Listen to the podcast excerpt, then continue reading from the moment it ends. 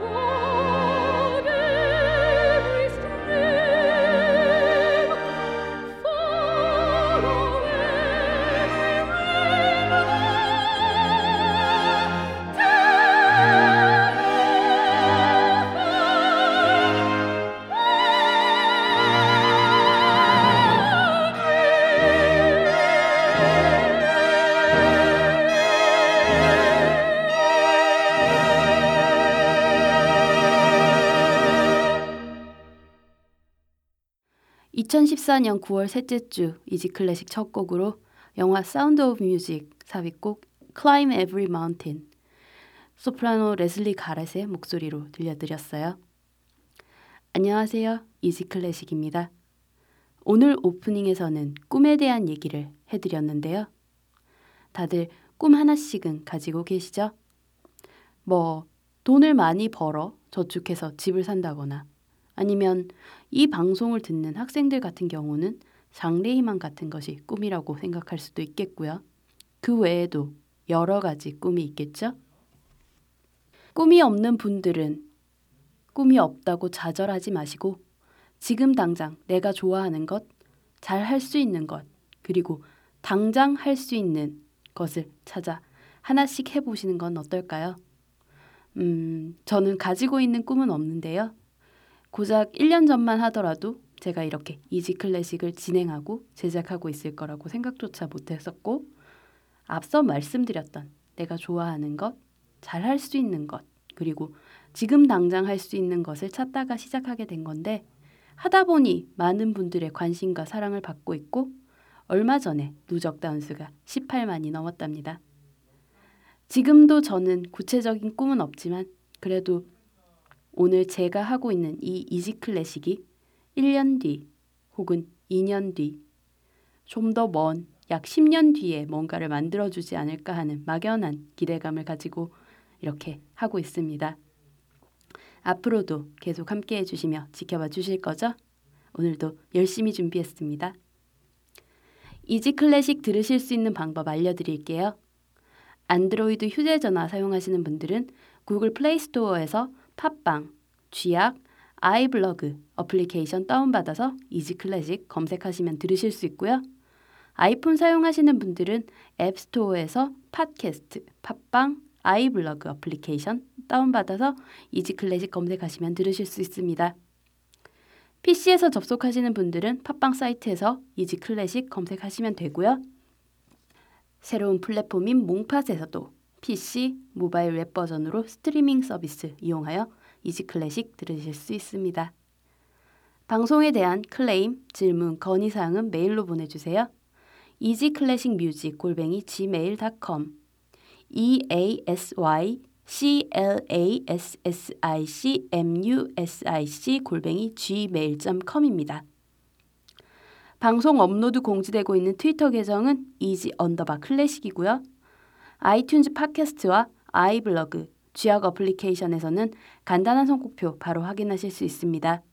팟빵 어플리케이션에서는 선곡표 지원이 되지 않는 관계로 블로그에 자세한 선곡표 올려드리고 있습니다.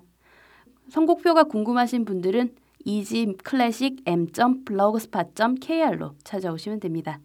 많은 관심과 참여 부탁드릴게요. 오늘 이지 클래식은 그동안 만나봤던 모차르트와 베토벤의 곡들 중 시간이 부족하여 미처 전하지 못했던 명곡들을 엮어 꾸며드릴 예정입니다. 기대되시죠? 본격적인 방송 바로 시작해 볼게요. 첫 번째 전하지 못했던 명곡은 베토벤 바이올린 소나타 5번 F장조 작품 번호 24입니다. 피아니스트, 작곡가, 그리고 지휘자로서 유명했던 베토벤은 그 자신 또한 바이올리니스트였는데요. 베토벤은 일생 동안 총 10곡에 달하는 바이올린 소나타를 남겼는데 각각의 바이올린 소나타들은 다채로운 특징들을 가지고 있습니다. 베토벤의 독창적인 바이올린 소나타의 탄생 배경은 조금 의외입니다. 바이올린 소나타가 다른 곡들에 비해 많은 수입을 가져다 준다는 이유로 작곡을 시작했다는군요. 1801년 5월 베토벤은 고향 본에 있는 그의 친구인 프란츠 베글레에게 보낸 편지에서 내 작품 수입이 아주 좋아. 아무래도 내가 할 수 있는 것보다 더 많은 주문을 받아도 될 것 같아. 하고 바이올린 소나타를 작곡하는 일이 그에게 얼마나 많은 수입을 보장해 주는지에 대해 썼습니다. 베토벤의 바이올린 소나타가 경제적인 이유로 작곡되었다고는 하지만 예술적 완성도는 의심할 여지가 없습니다. 그러나 당시 베토벤의 바이올린 소나타에 대한 평가는 그리 좋지만은 않았다고 합니다. 대부분의 비평가들은 베토벤이 바이올린에 대해서 잘 모르고 곡을 쓴 것이 아니냐고 했다는군요. 베토벤은 이런 비평가들의 혹평에 상심했지만 끝까지 포기하지 않았고 갈수록 독창적인 바이올린 음악 어법을 개발해냅니다. 결국 베토벤을 혹평했던 비평가들도 바이올린 소나타 4번과 5번에 대해서는 찬사를 아끼지 않았습니다. 이 바이올린 소나타 5번은 봄 또는 스프링 소나타라는 부제로도 유명한데 이 부제는 베토벤 자신이 붙인 것이 아니라 후세 사람들이 붙인 것이라고 합니다. 베토벤 바이올린 소나타 5번 F장조 작품 번호 24 봄 중 1악장 알레그로 들려드릴게요. 바이올리니스트 이작 펄만, 피아니스트 블라디미르 아슈케나지의 연주로 함께 하시겠습니다.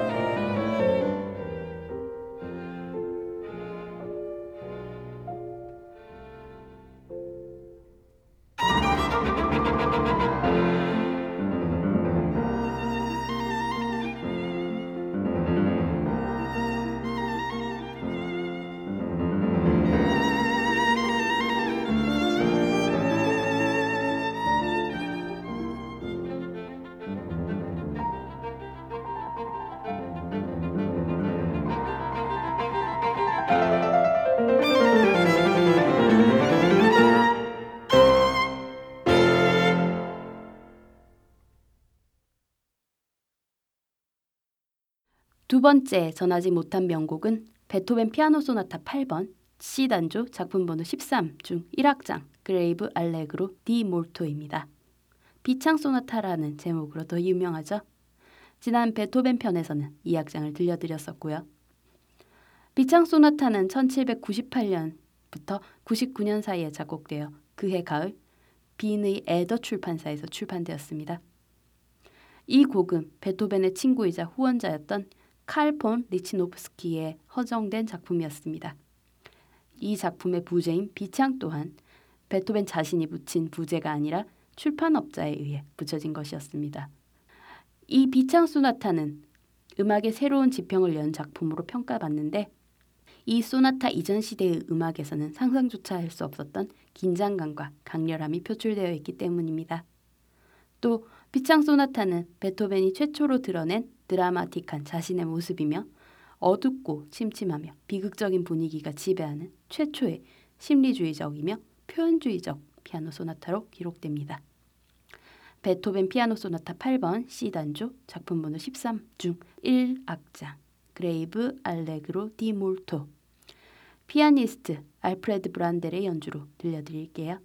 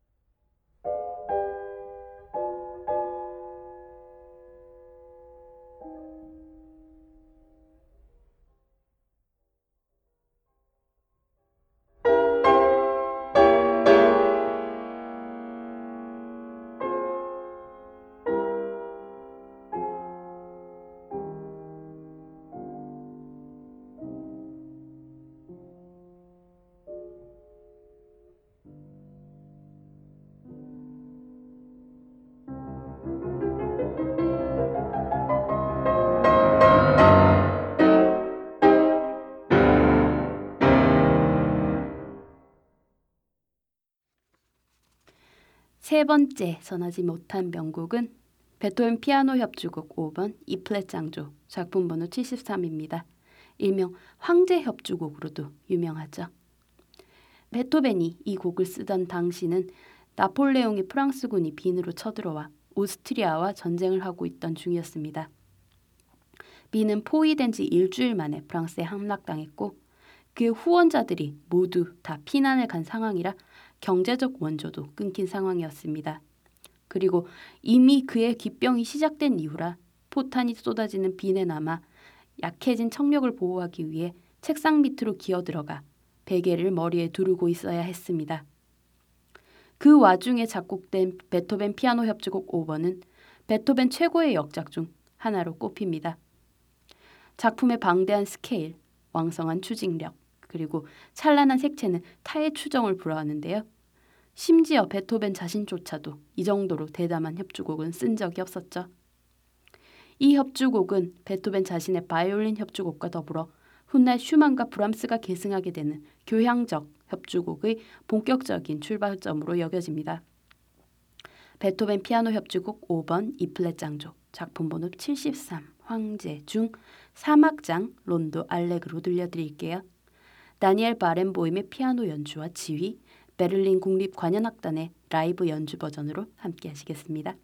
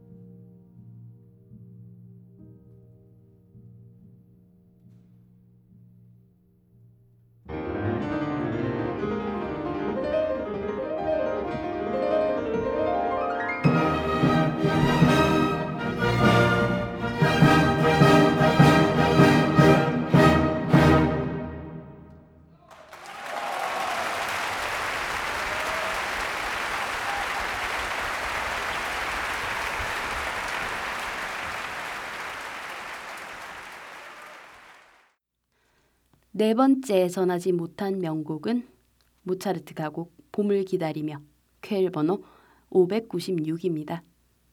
모차르트가 세상을 떠나던 1791년 1월에 어린이 잡지의 의뢰로 시인 오벨백의 시에 곡을 붙인 것인데요. 이 작품은 오스트리아의 봄, 5월의 빛나는 하늘, 아름다운 꽃, 그리고 봄을 즐기는 사람들의 모습을 동경하는 마음으로 노래하며 찬미하는 내용입니다. 소프라노 엘리 아멜링의 노래, 피아니스트 달튼 발드윈의 연주로 모차르트 가곡 봄을 기다리며 쾌일 번호 596 함께 하실게요. Komm lieber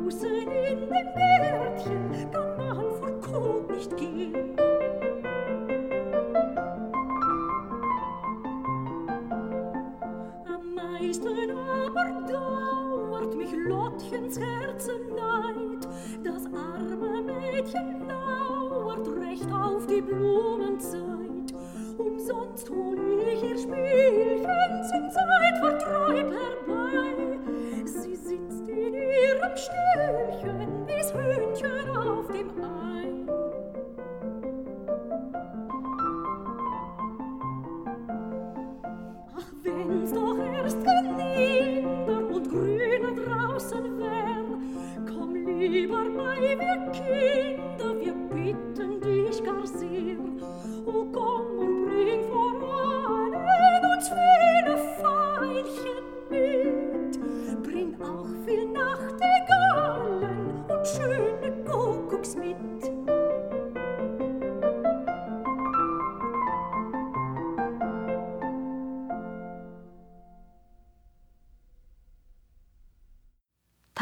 번째 전하지 못한 명곡은 모차르트 피아노 협주곡 21번 C장조 쾌헬 번호 467번입니다. 이 곡은 1957년작인 스웨덴 영화 엘비라 마디간의 배경음악으로 쓰여 유명한 곡이기도 한데요. 모차르트가 1785년 2월에서 3월 사이 완성한 이 작품은 이 해에 나온 세계 협주곡 가운데 두 번째 작품입니다. 피아노 협주곡 20번이 나온 지 불과 한 달 뒤 모차르트 자신이 주최하는 예약 콘서트에서 모차르트가 직접 독주 파트를 연주할 작품으로 작곡한 것이었는데 이 곡은 기존의 협주곡 영역을 탈피해 독주 악기와 오케스트라가 교향악적으로 하나가 되는 내용을 지니고 있습니다. 1785년 3월 10일 이 곡은 부르크 극장에서 초연됩니다. 성황리에 개최된 이 음악회에 볼프강 아마데우스 모차르트의 아버지 레오폴드 모차르트가 참석해 아들의 성공에 기쁨의 눈물을 흘렸다는 일화도 전해지고 있답니다. 다니엘 바렌보임의 지휘와 피아노 연주 그리고 잉글리시 챔버 오케스트라의 연주로 모차르트 피아노 협주곡 21번 C장조 쾨헬 번호 467번 중 2악장 안단테 들려드릴게요.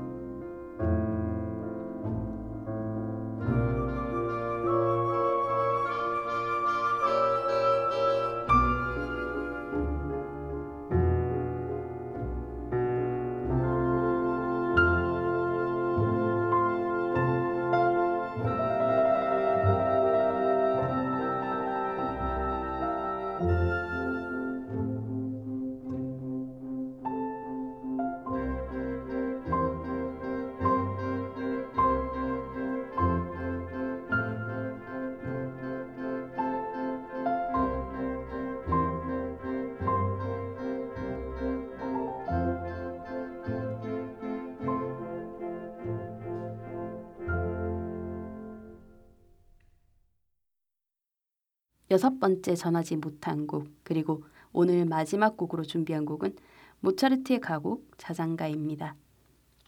잘 자라 우리 아가 앞들과 뒷동산에로 시작하는 이 자장가 다들 어렸을 때 한 번 이상 들어보셨을 것 같은데요. 이 자장가는 전 세계적으로 많이 불리는 자장가 중 한 곡입니다. 이 곡의 멜로디는 독일의 오래된 민요에서 차용한 것으로 아주 오랫동안 모차르트의 작품으로 알려져 있었는데 최근에 1796년 폴리스가 만든 것이 밝혀져서 수정되었습니다. 하지만 아직까지 일반적으로는 모차르트의 곡으로 많이 알려져 있죠. 체코 피라모니 어린이 합창단의 목소리로 모차르트의 자장가 들려드리면서 인사드릴게요. 다음 이 시간에 다시 또 찾아뵙겠습니다.